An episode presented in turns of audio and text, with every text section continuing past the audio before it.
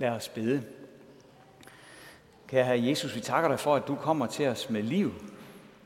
At du gjorde det dengang, du gik omkring nede på Israels støvede veje. Og at du også stadig gør det i dag. Amen. Dette hellige evangelium skriver evangelisten Lukas.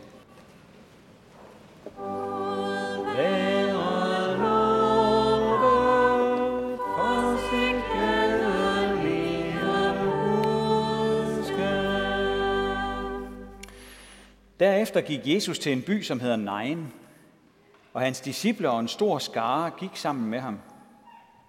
Men da han nærmede sig byporten, se, der blev der bort en død ud, som var sin mors eneste søn, og hun var enke. Og en stor skare fra byen fulgte med hende. Da Herren så hende, ynkedes han over hende og sagde, græd ikke. Og han gik hen og rørte ved borgeren. Bærerne stod stille, og han sagde, Unge mand, jeg siger dig, rejs dig op. Der satte den døde sig op og begyndte at tale, og Jesus gav ham til hans mor. Alle blev fyldt af frygt og priste Gud og sagde, en stor profet er fremstået i blandt os, og Gud har besøgt sit folk.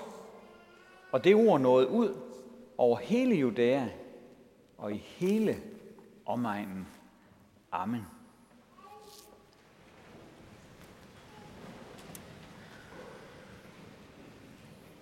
I dag der dumper vi ned i noget af det værste, en far eller mor kan komme til at stå i.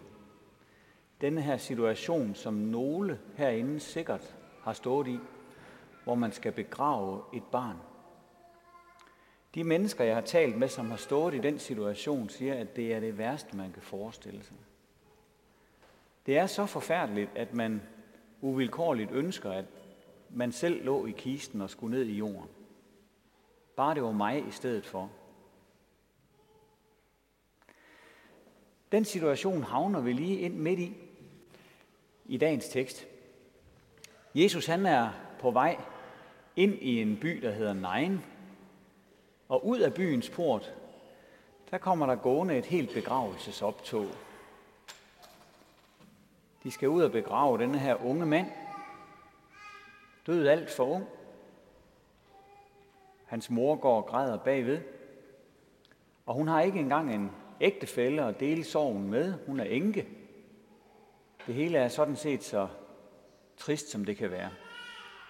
Og så kommer Jesus og blander sig i det her begravelsesoptog. Og her er der lige en ting, som vi skal vide. Jøderne de gik ud fra, at man blev uren, hvis man rørte ved en død eller var tæt på en begravelse.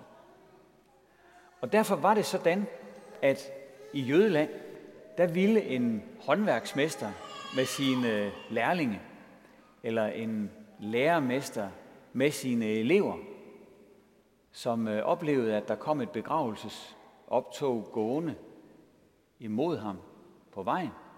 Han ville trække ud i siden, ud i vejkanten eller ud på marken, for at komme på afstand af det her optog. Og hvorfor det? Jo, fordi ellers så skulle han igennem en række ritualer for igen at blive ren. Han skulle øh, bade sig og vaske sig og sige forskellige bønder, og der skulle gå noget tid, og der var et helt langt forløb, og så var han ren igen. Så det var et værre bøvl for sådan en lærermester og hans folk, hvis de pludselig stødte ind i et begravelsesoptog, så blev de urene alle sammen. Og så kunne de øh, ligesom ikke gøre det, som de var kommet for at gøre. De måtte lade deres øh, virksomhed øh, ligge.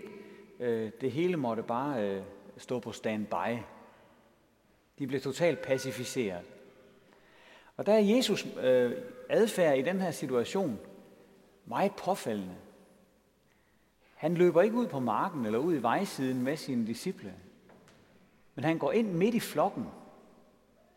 Ind i flokken af begravelsesgæster, blander sig med dem, går helt hen til den døde, rører ved borgen, bliver så ja, uren som han kan blive i jødernes forstand.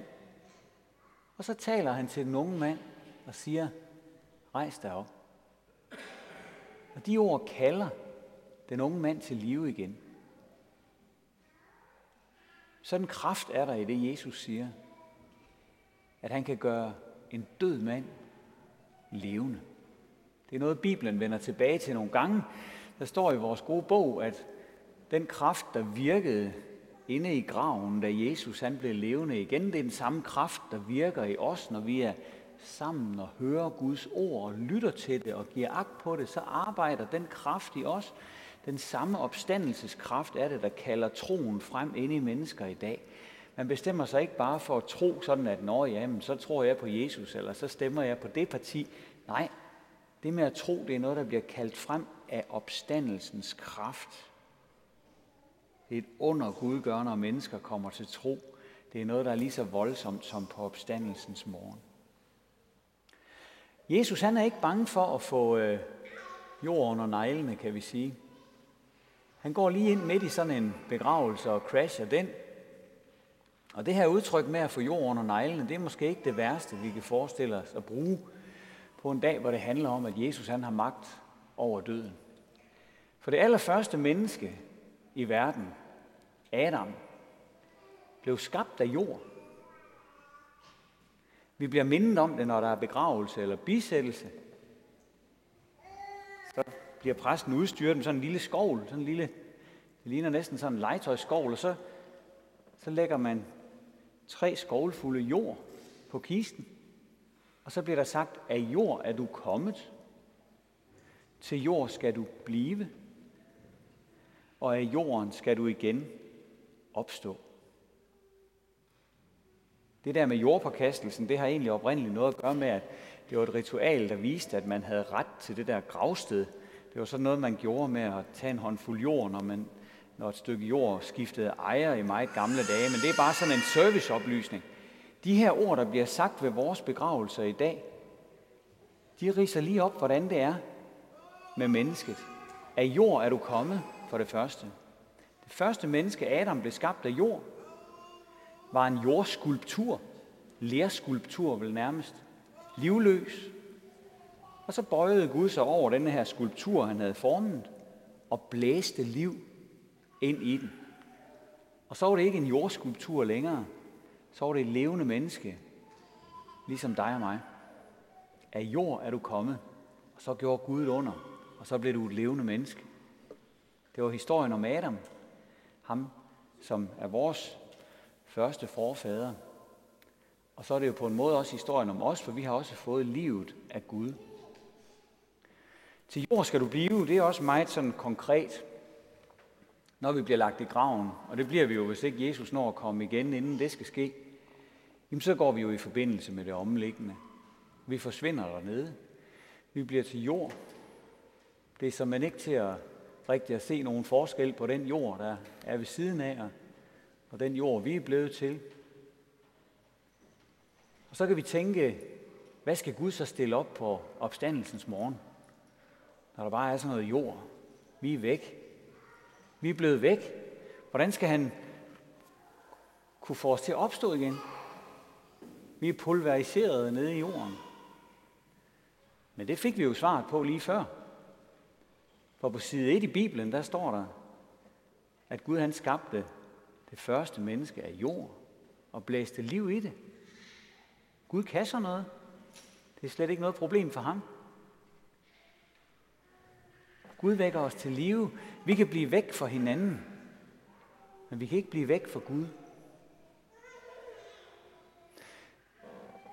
Sidste skovlfuld jord, man lægger på kisten, af jorden skal du igen opstå. Det er jo den her vidunderlige sandhed om, at Guds ord har den her kraft, som Jesus han satte i spil. Den dag i nejen.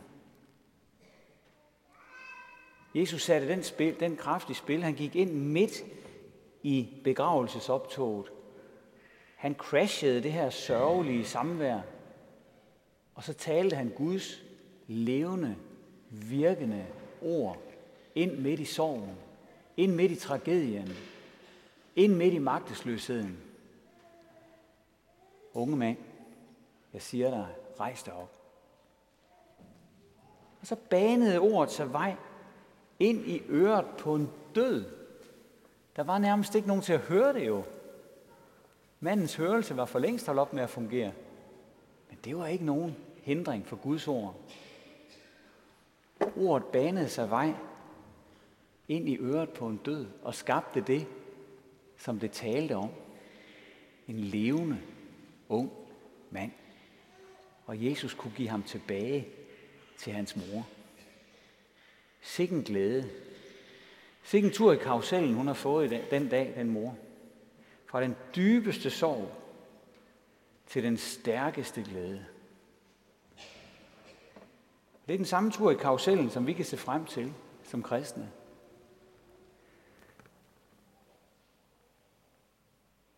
Døden er en naturlig ting, går vi og fortæller hinanden. Det er løgn. Døden er dybt unaturlig. Hver ærlig mand eller kvinde må medgive, døden den kalder en protest frem i os. Vi kan ikke forlige os med det der med, at mennesker skal dø. Og læser vi de første sider i Bibelen, så kan vi også se, at sådan var det ikke meningen, det skulle være. Sådan var det ikke i begyndelsen.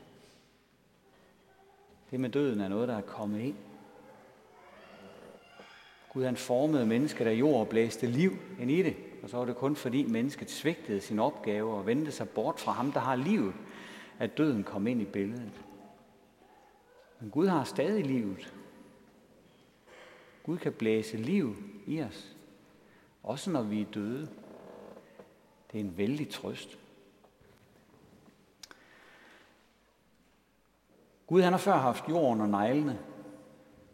Det vil han også have på opstandelsens morgen. Og vi kan stole på hans kraft og hans magt. Guds magt er meget større end noget menneskes. Meget større end nogen videnskabs. Meget større end nogen sandsynlighed kan godt gøre. Gud han krydser menneskers stærkeste forestillinger, overgår det alt sammen. Gud er i stand til at gøre det umulige. Det er derfor, det er så fantastisk, at vi får lov til at tilhøre ham, sådan ligesom de tre små fik lov til i dag. Så lad os følge ham. Lad os gå med ham. Det er ham, der baner vejen ind til det evige liv for os. Det er ham, der har livet til os midt i døden. Det er ham, der har glæden til os midt i sorgen. Det er ham, der har håbet til os midt i håbløsheden. Ære være faderen og sønnen og helligånden, som det var i begyndelsen, så også nu og altid og i al evighed. Amen. Og lad os rejse os og med apostlen tilønske hinanden, hvor Herres Jesu Kristi nåde,